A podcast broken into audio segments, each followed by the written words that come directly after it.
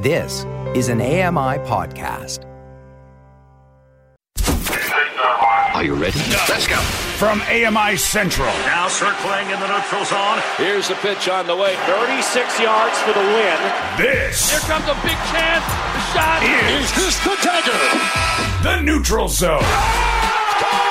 Home run. Good. This is as good as it gets. Now, here's your host, two-time Paralympian, Brock Richardson. Uh, August 12th. I don't usually start the show with the date of today, but I did that on purpose because today marks a day where, in about half an hour ish, there will be an announcement that you do want to stay tuned for. You're, of course, listening to another edition of The Neutral Zone, and I am indeed your host, Brock Richardson, and I am alongside Josh Watson. Josh, how are you? I'm doing well, Brock. It's a lovely day. It's the end of the week.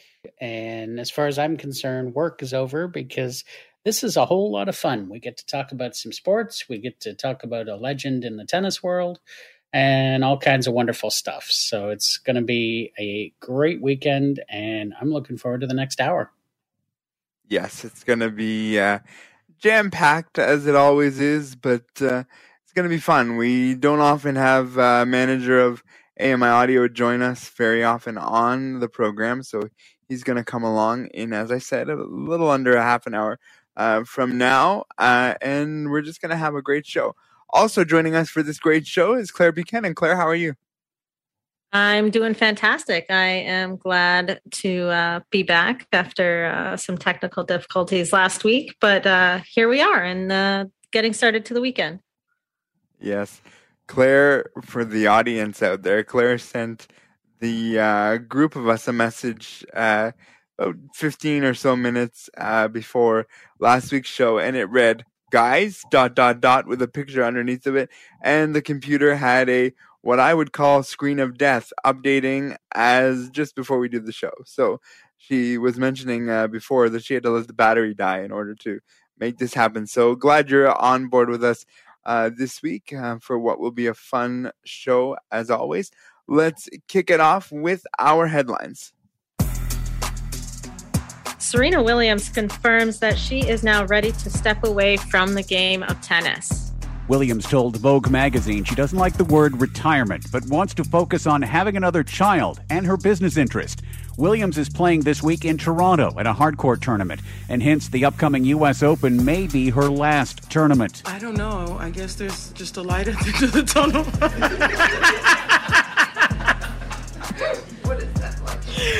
I don't know. I'm getting closer to the light. A reporter said Williams must be joking. I'm not joking. Serena Williams is approaching her 41st birthday and has won more Grand Slam singles titles in the professional era than any other woman or man. What does giving up tennis mean to her? Freedom. Yeah. I love playing though. It's, it's like, it's amazing, but you know, it's like, I can't do this forever. Serena Williams says she will relish these next few weeks. I'm Ed Donahue. The chair of Hockey Canada's board of directors is stepping down from his position effective immediately. Let's take a listen to this clip.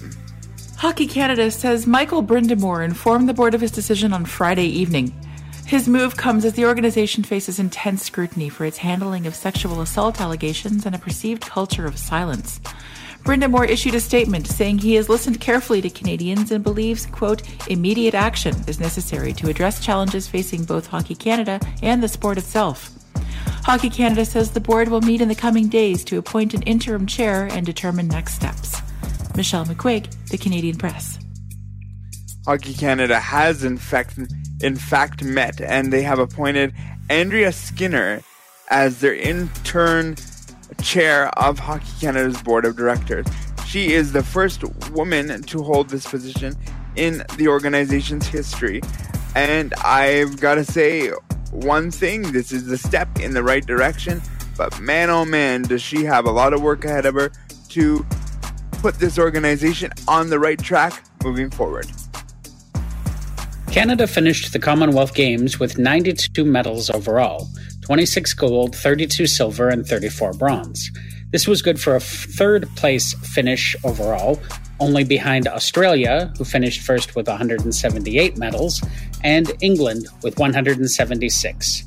The next Commonwealth Games in 2026 will take place right here in Canada in Victoria, BC.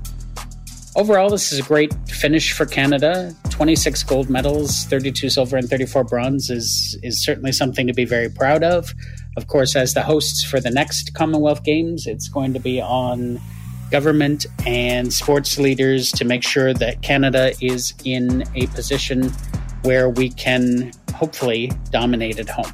I'm certainly looking forward to it. Those are your headlines for this week. Let's check on our Twitter poll uh, questions.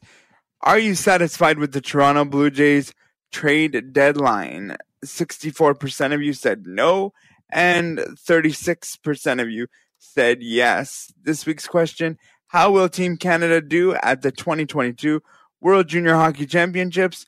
Gold medal, silver medal, bronze medal, no medal at all. Those are your choices, and you can cast your votes at our Twitter handle, which will be coming up in a bit on the program. Coming up next, we're going to speak to one of the busiest para sport athletes that I can think of, T- Tara Llanes, who's coming off of two back to back gold medal performances with her women's wheelchair basketball program. Stay tuned for that conversation next on the Neutral Zone. We'll be right back.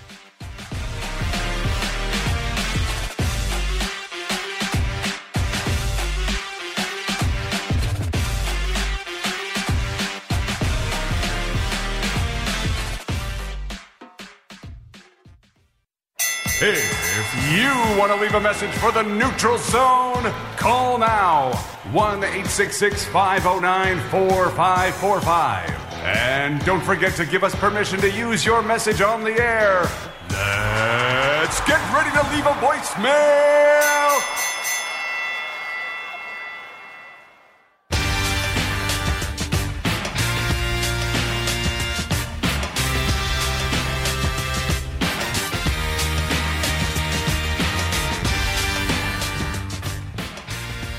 Welcome back to the Neutral Zone right here on AMI Audio. I'm your host, Brock Richardson, alongside Josh Watson and Claire Buchanan. Our guest today is Tara Llanes, and my goodness, she has been one of the busiest athletes in recent weeks that I can think of. Not only did she compete at the Tokyo Paralympic Games, but she's coming off of back to back gold medal winning performances at both the America's Cup and Commonwealth Games. She joins us now to tell us more about her events. Tara, welcome to the program and nice to have you along. Hi, Brock. Thanks for having me. I really appreciate it. With essentially 12 days between each event, can you give us a little bit of idea of what that was like, kind of going, hopping from one big tournament to the next? Um, I mean, I think honestly, at this point, because we haven't really had a ton of competition um, for the past two years because of COVID, um, we're just anxious to be able to play. So, you know, if it's five days apart, 12 days apart, 30 days apart, um, you know, I think we're just um, pretty excited to compete against other teams and not just continually having to practice against ourselves or play against ourselves um, or our um, or our men's team. So I, I don't know. We're just pretty excited to be on court and competing. The first of the two gold medal performances was when you and your teammates competed in Sao Paulo, Brazil. Could you tell us a little bit more about that event? Yeah, so that event it was the America's Cup, and that event essentially qualifies us for Worlds in late November in Dubai. So, um, you know, it's an important tournament for us to be able to go out and, you know, first off qualify, and secondly, you know, have a have a good a good performance and feel like we're working together as a team. So, and I felt like we did that. I felt like you know we went out um, in every in every game, and we had certain points that we wanted to um, or certain things that we wanted to work on as a team. Um, and, you know, I think a lot of it always comes back to communication. For us, that's uh, a really key thing for our team to be successful. And so I felt like with every game, we got better at that.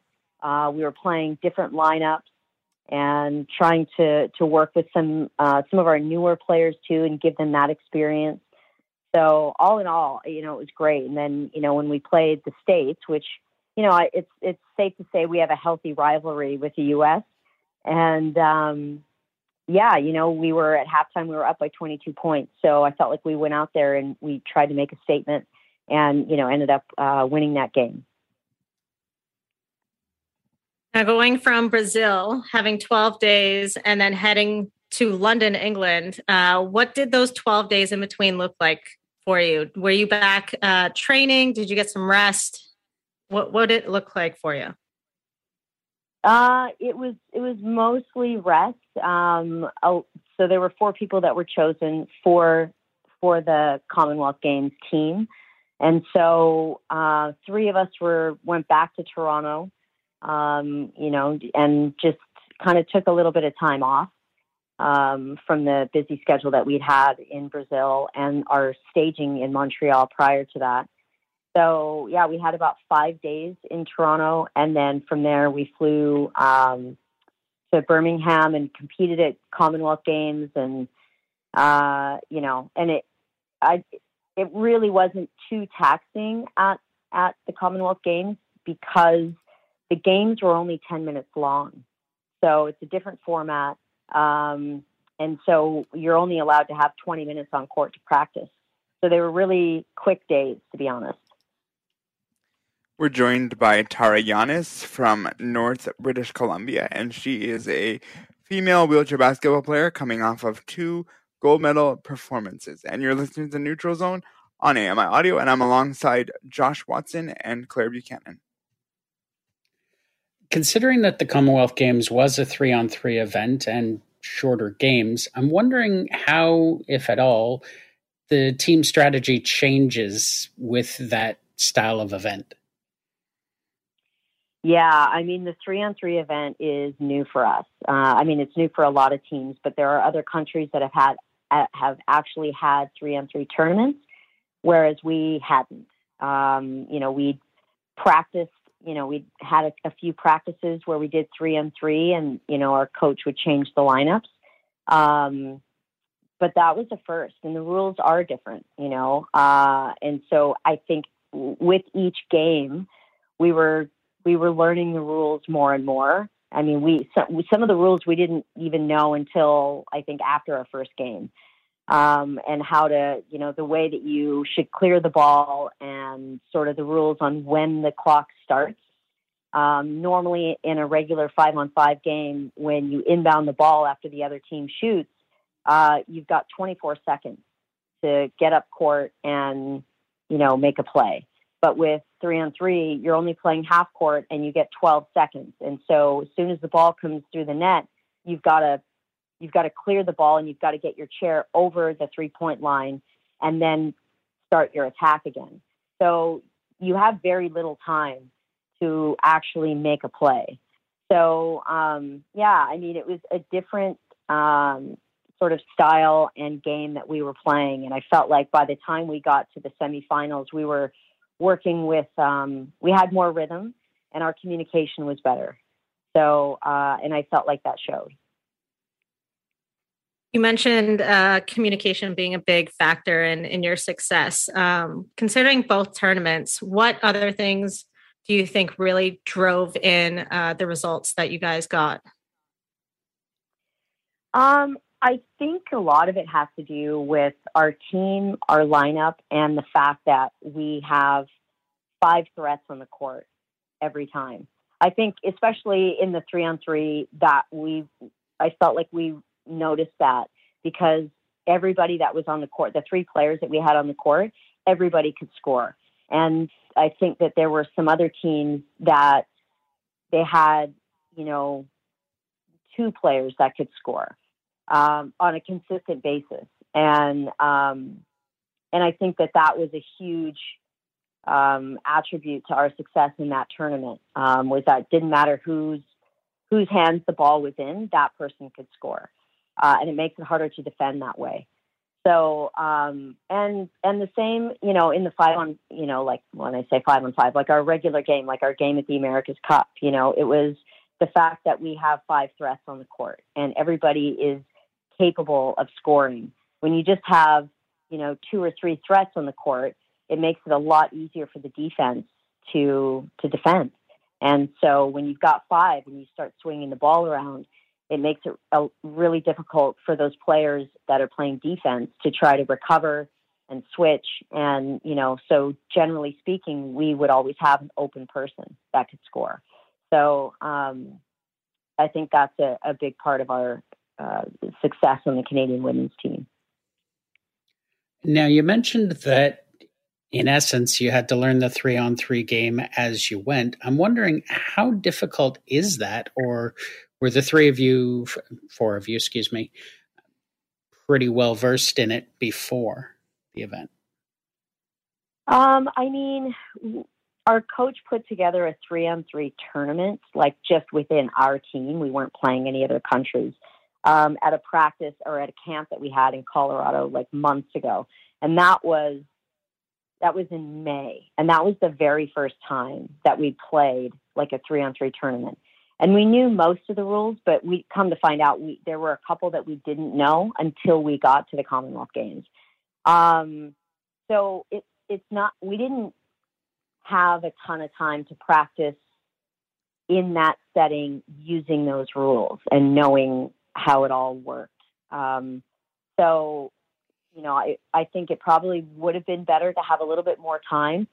Plus, um, they use a different ball which was we didn't at least I didn't know. I didn't know until about I think a week or two weeks before we got to the Commonwealth Games. So normally a women's size ball is a size six, a men's size ball is a size seven. Um, but what the Commonwealth Games ball is is it's size six, but it's the weight of a size seven.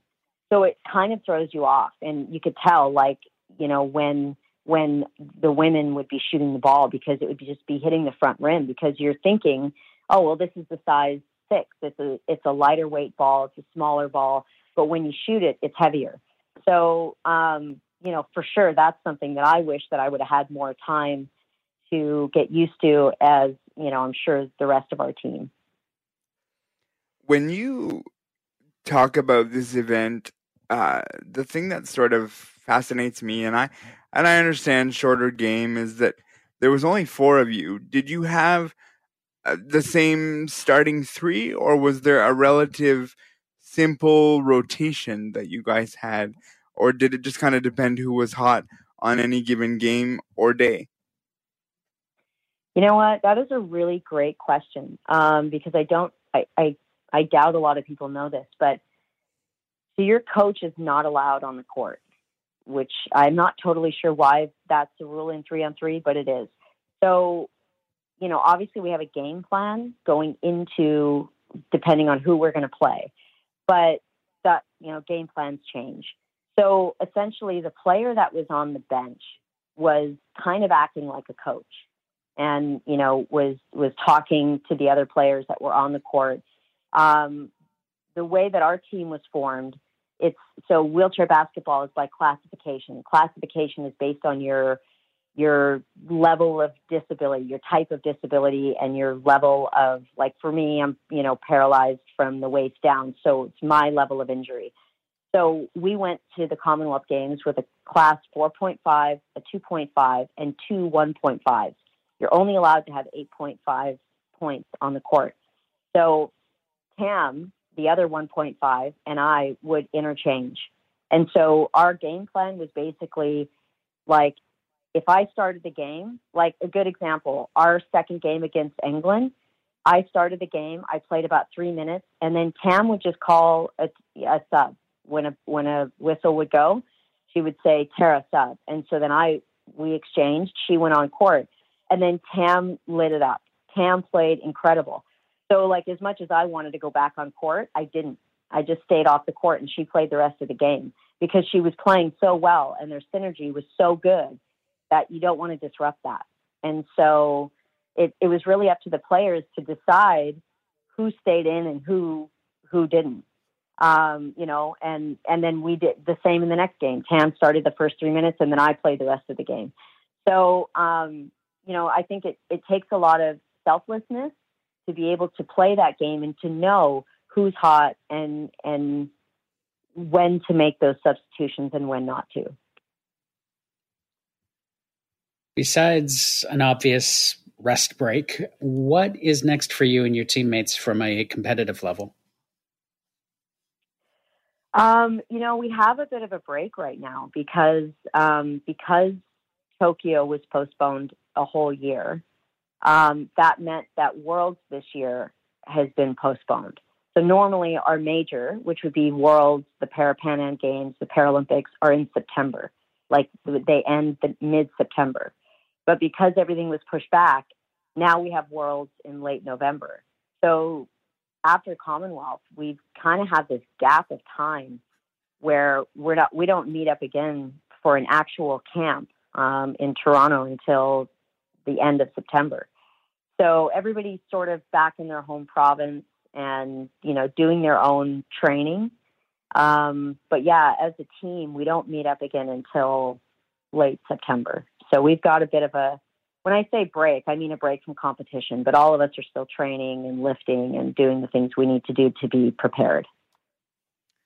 Well, I, for one, uh, as a another para athlete in my time, will say enjoy the break. You know, you put that break in uh, in quotations because as a high performance athlete, you never really do get the break, as you mentioned. But it's well deserved for you and your team, and uh, best of luck in uh, at Worlds uh, later on uh, this year. And we hope to have you on again down the line.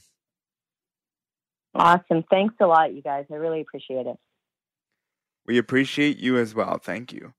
That was uh, Tara Llanes, who is a wheelchair basketball uh, female player, and she's coming off of two back to back gold medal performances. And she came to us from North BC.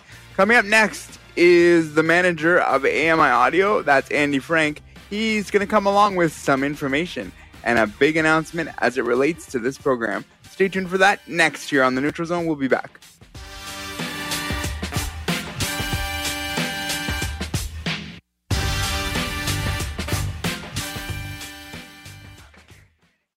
And welcome back to the Neutral Zone AMI broadcast booth. And we are set to get this ball game underway. The first pitch brought to you by Brock Richardson's Twitter account at Neutral Zone BR. First pitch, strike. And hey, gang, why not strike up a Twitter chat with Claire Buchanan for the Neutral Zone? Find her at Neutral Zone CB. And there's a swing and a chopper out to second base, right at Claire. She picks up the ball, throws it over to first base for a routine out. And fans, there is nothing routine about connecting with Cam and Josh from the Neutral Zone. At Neutral Zone Cam J and at J Watson 200. Now that's a winning combination. And this Oregon interlude is brought to you by AMI Audio on Twitter. Get in touch with the Neutral Zone. Type in at AMI Audio.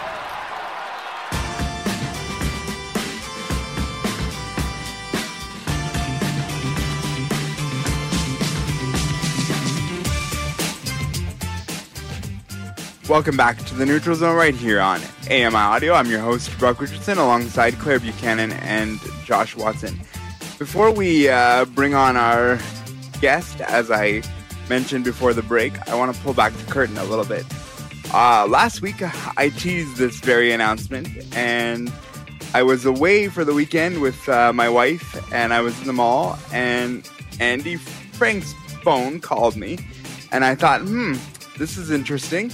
Uh, and so I texted him and I said, Oh, did you mean to call me? And he said, Nope, sorry. Pocket dialed you while I was golfing. And I said to him, Oh, I was very concerned that I uh, preemptively teased the following announcement. And he said, No, I actually enjoyed the hype that I got and had a little bit of uh, chuckle whilst uh, listening to last week's program. So, without further ado, Andy, welcome to the program. Thanks for joining us. And you have something to tell our audience. I think I said pocket dialed. I'm not sure if that was the word I used, but it was something similar to that. that's the one we're gonna go with, okay? That that's the that's the honor friendly version of what we're gonna go with. Ah, uh, yes. Well, you're very good at the hype. I think I'm going to use you as a as a pitch man for other things on the channel down the road, Brock, because uh, you're you're you're you're pretty good at the, the at the hype. Uh, well, the good news is that um, effective in um, early September, I guess, um, the Neutral Zone is going to be available on YouTube as well as your favorite podcast, uh, your audio favorite podcast platforms. Uh, we're going to be shifting the day that we're going to broadcast the Neutral Zone on AMI audio as well, the day and the time. We're going to move it to Tuesday at 11 a.m. Eastern and then repeat it twice again during that day.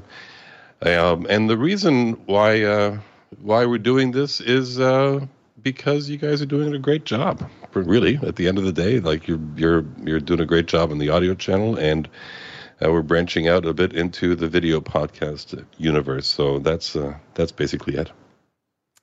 Yeah, it's it's definitely a cool thing. When I uh, first heard it, my father's always told me that I have a face for radio, and I finally came to him and said, "Well, father, it's actually going to now be on YouTube." And so, so it's it's a very very amusing that in five years our mugs will be on YouTube on a weekly basis, and very much looking forward to that moving forward. Andy, I wanted to ask you a little bit.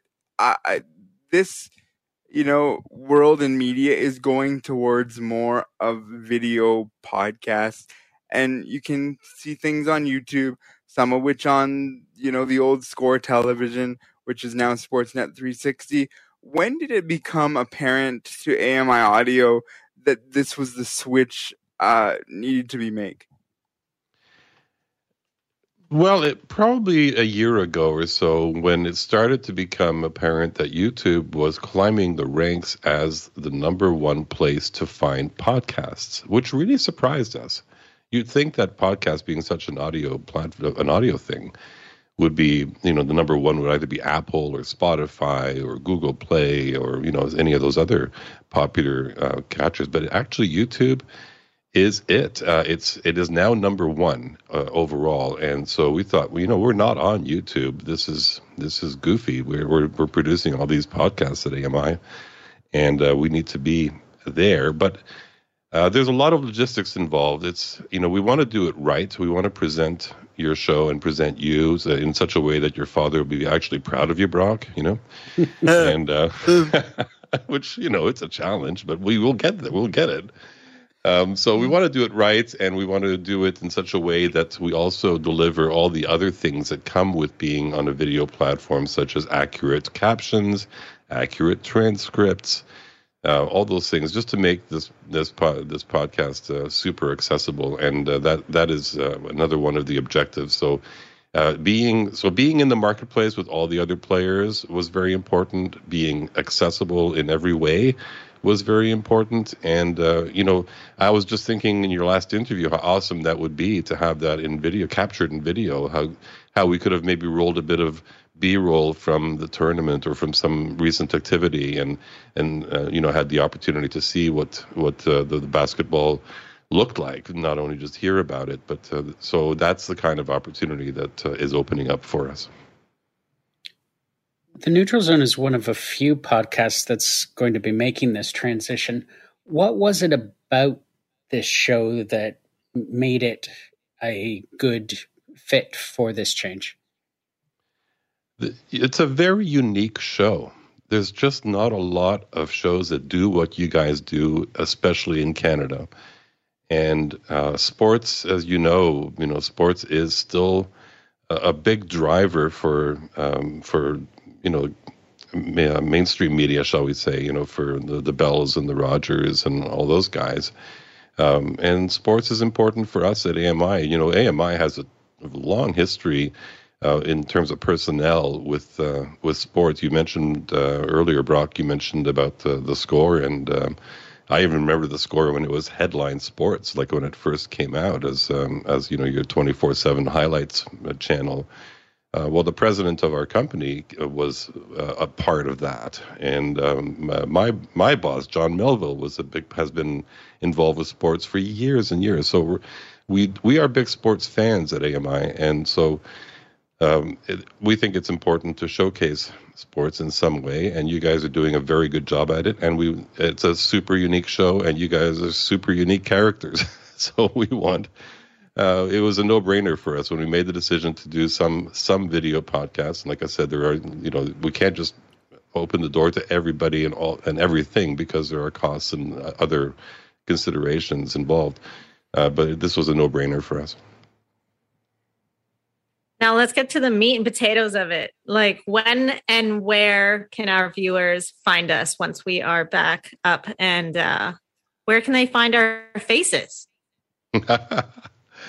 um, you know, Claire, you asked the hardest questions. That's why you're on this show.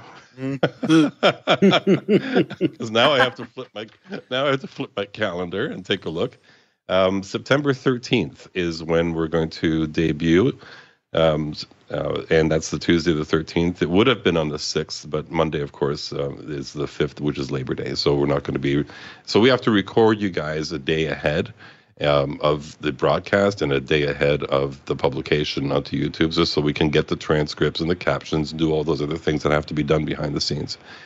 Um, so uh, and and but we wanted to turn it around really fast because sports is uh, has a way of changing really quickly. Um, but one of the things we're we're looking forward to is producing the show, um, recording the show on a Monday because that's when all the, especially during NFL season, that's when all the the weekend is mostly behind us, other than the Monday night game. And uh, so there's a lot to talk about. Uh, of course, it's September, which means uh, the NHL training camps are starting, which means uh, baseball is in the thick uh, of the, the pennant races, and uh, NFL is on, CFL is in full gear. So it's a great time to be starting in um, in September. So um, you'll have a you'll have no shortage of things to talk about on the on the pro sports level, and in the para sports, well, you've always got a lot of things to talk about. And then I love the way you guys balance the two. It's always entertaining, and uh, so that's when we're starting. Awesome. Um, this is sort of one of those times in the program, and we're gonna keep Andy around because I'm gonna ask him some mainstream sports questions because so he's not completely off the hook.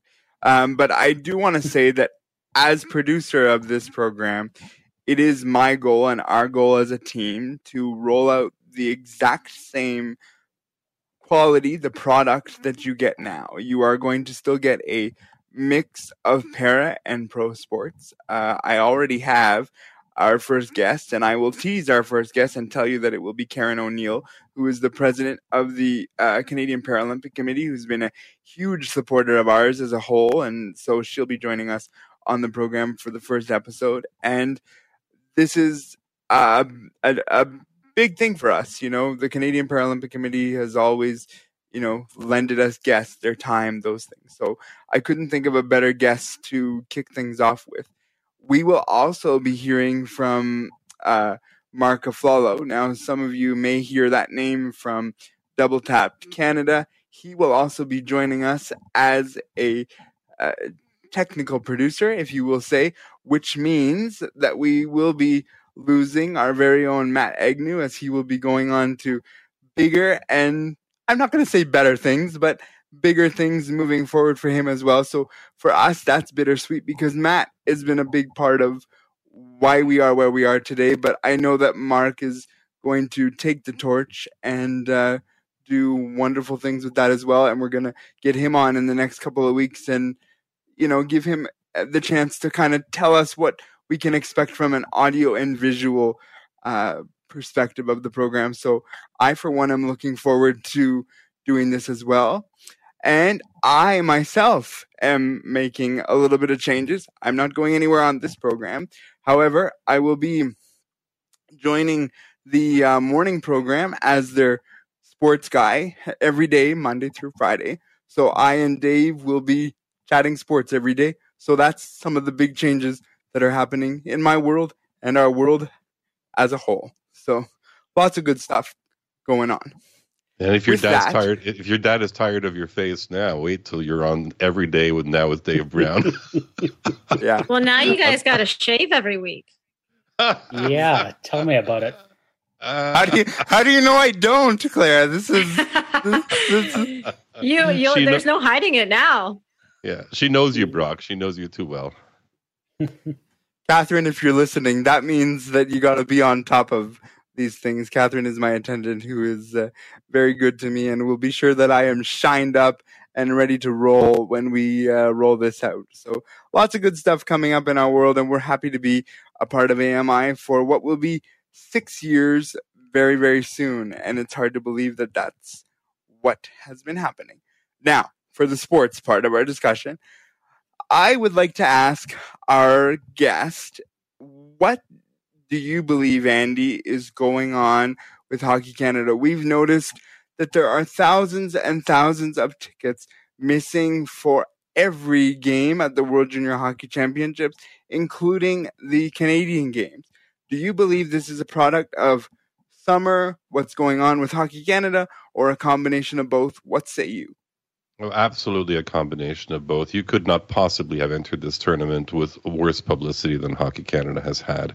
And, um, you know, it, combine that with, of course, the beautiful weather. Uh, Edmonton is a wonderful city at this time of year. It is fabulous. I have spent a lot. I spent th- uh, three summers in Alberta, and uh, a significant amount of time in Edmonton during the summer. I can't see why people would be dropping, you know, a hundred bucks to watch Latvia and Sweden face off in a preliminary round game. I just can't. I, I just can't see that. It's not the time. Uh, and then you throw in all the negative uh, vibes from Hockey Canada, and uh, it's just like his. It's the absolute worst possible scenario for those guys. I, I feel really bad for the kids. I really do. I feel so bad for the kids that are playing and their parents and all this this this moment that's supposed to be the, the highlight of their young lives and and so on. And maybe you know there'll be there'll be some good news. I think there'll be some good news on ice stories as uh, the tournament winds down. It always it always winds up well. The World Juniors always wind up well. Like it's it's bulletproof when it comes to the on ice product. But this uh, first week or so is just not. Yeah, it's not not a good scene. Claire, what say you? And then we'll go to Josh.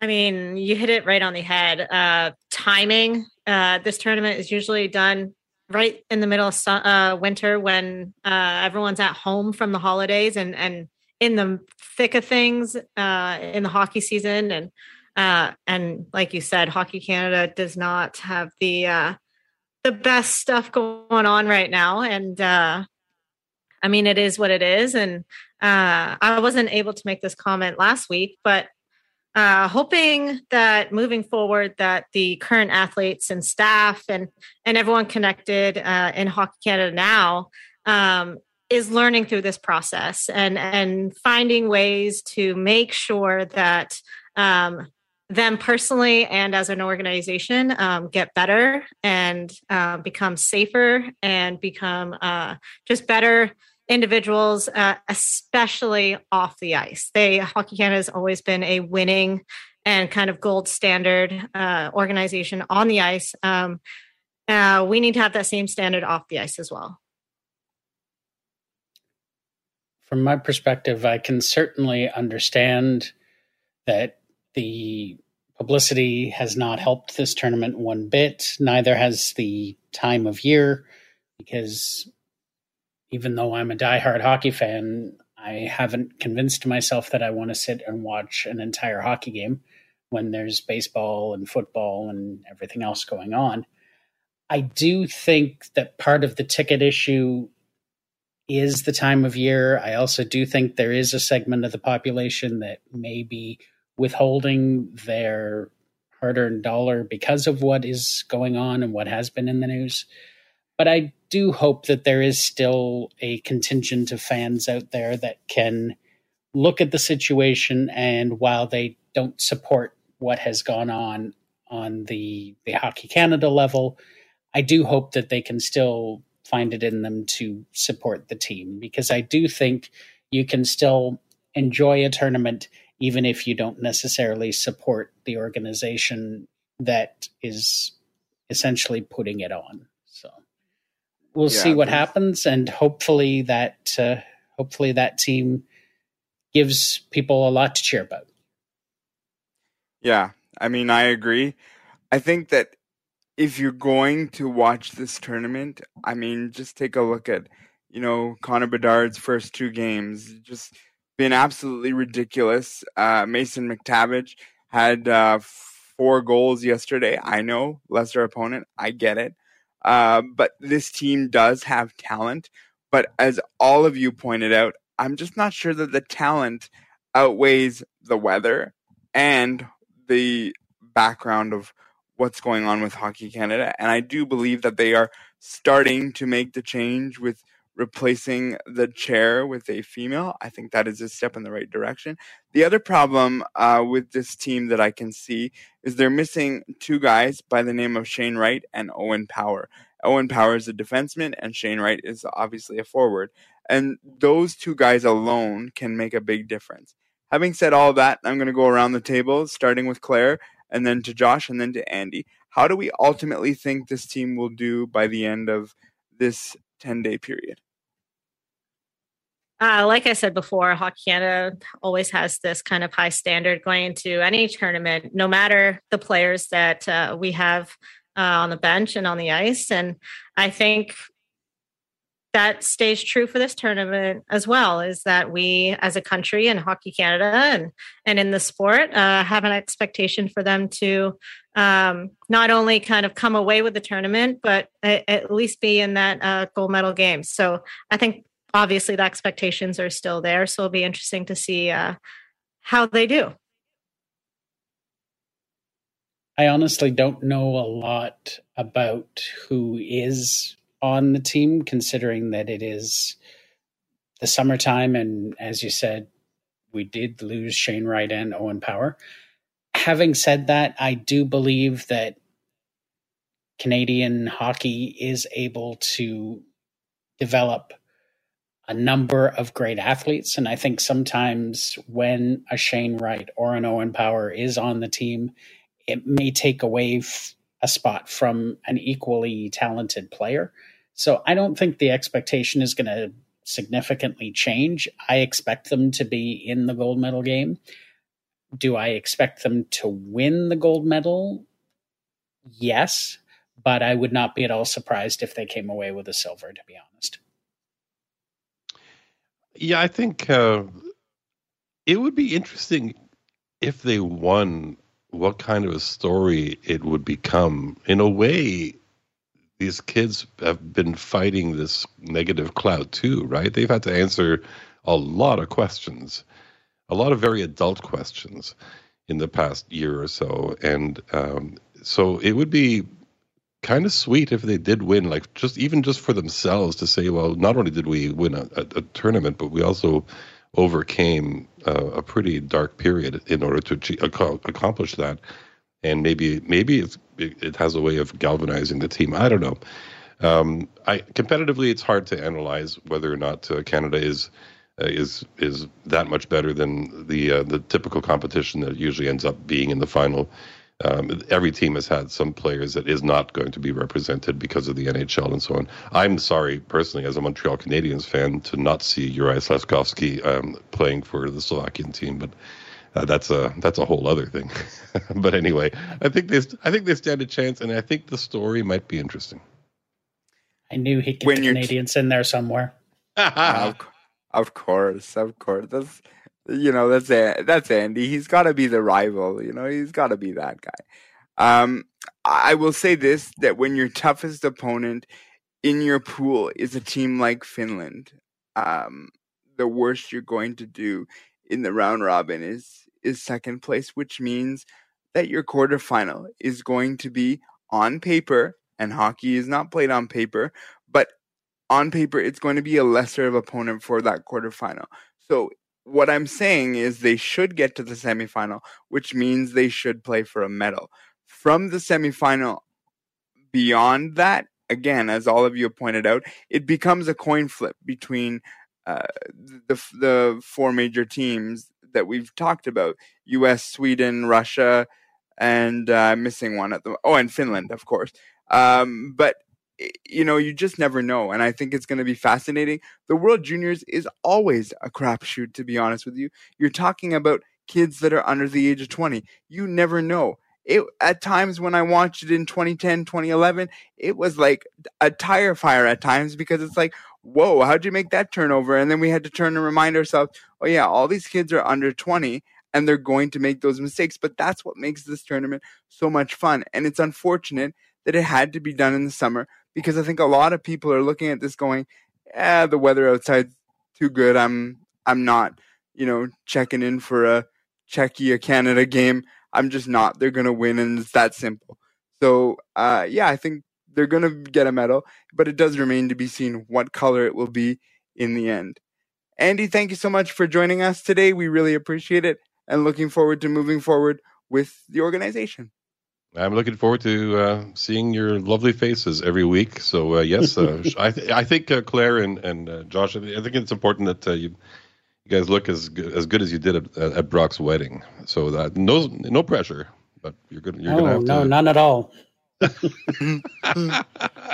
I, I, only wear ties at certain places, Andy. I'm sorry. Oh, okay. anyway, it's a it's a pleasure. I really look forward to the next incarnation of the Neutral Zone as do we as well. There goes manager of AMI Audio, Andy Frank. And again, you can catch our premiere episode on YouTube on September the 13th, which is a Tuesday. Coming up next, we're going to talk about Serena Williams as she announced her retirement and what will her legacy be. We'll have that conversation to wrap up the show next here on the Neutral Zone. Stay with us.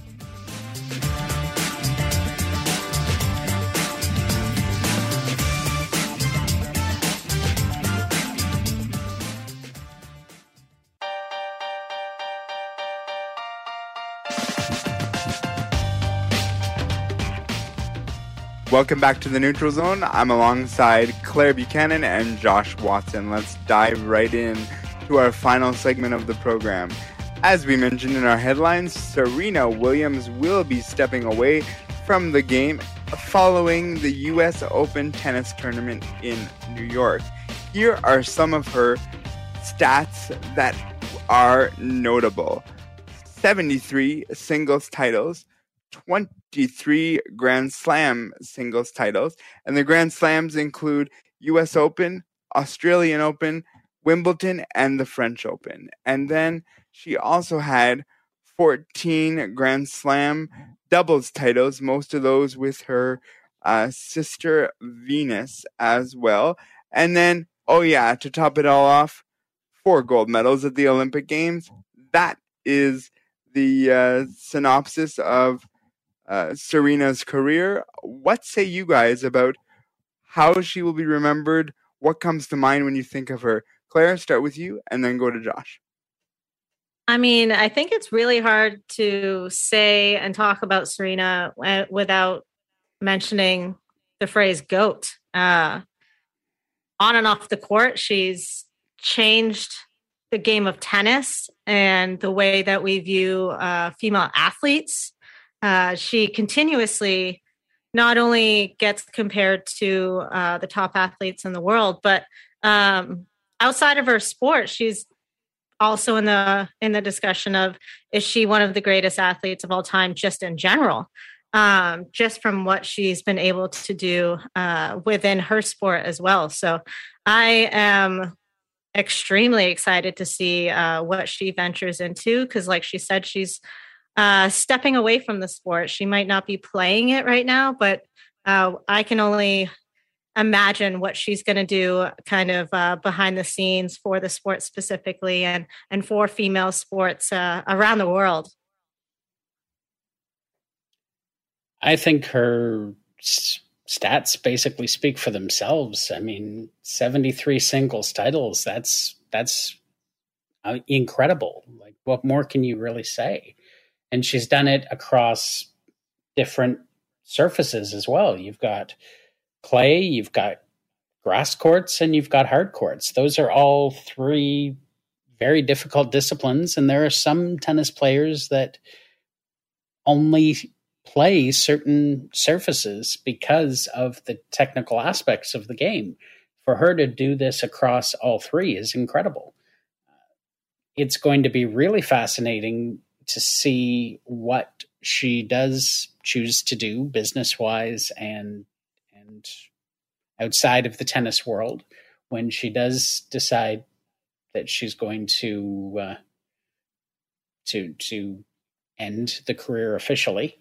Uh, and just look even at what she's been able to to do as a person of color and as a mom. Like it's it's amazing what she's been able to accomplish.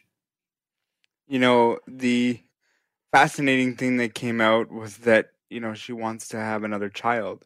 And it's like at the age of 41, you think you're going to like just just to think about having a child that, you know, 10 years from now as I'm 31, it's like, wow, 41 and she still thinks she can do this. I mean, all the power to you and you you deserve all the credit. Um, you know, she did have um, some struggles at, at U.S. Open with chair umpires and Indian Wells. She she boycotted for like uh, over over a decade and a half. It was a long time because of uh, racist remarks, but she really did do groundbreaking things. Very quickly, are you both surprised that she's retiring, and when it is, Josh and then Claire? No, not really. At 41, you are unfortunately old as an athlete. So I can certainly understand wanting to focus on something else. Yeah, agreed. I mean, when I think uh, eight years from now, trying to be in the Paralympics, I will be 42. So uh, all the power to her for uh, doing everything she's done. And I, again, can't wait to see what she's up to next. Congratulations to Serena for a great career. That is the end of our show for this week. I'd like to thank Claire Buchanan, Josh Watson. I'd also like to thank our technical producer, Matt Agnew. Our technical supervisor is Paula Deneen, and our manager of AMI Audio is Andy Frank. Tune in next week because you just never know what happens when you enter the neutral zone. Have a great weekend, and we'll talk to you next week. Be safe and be well.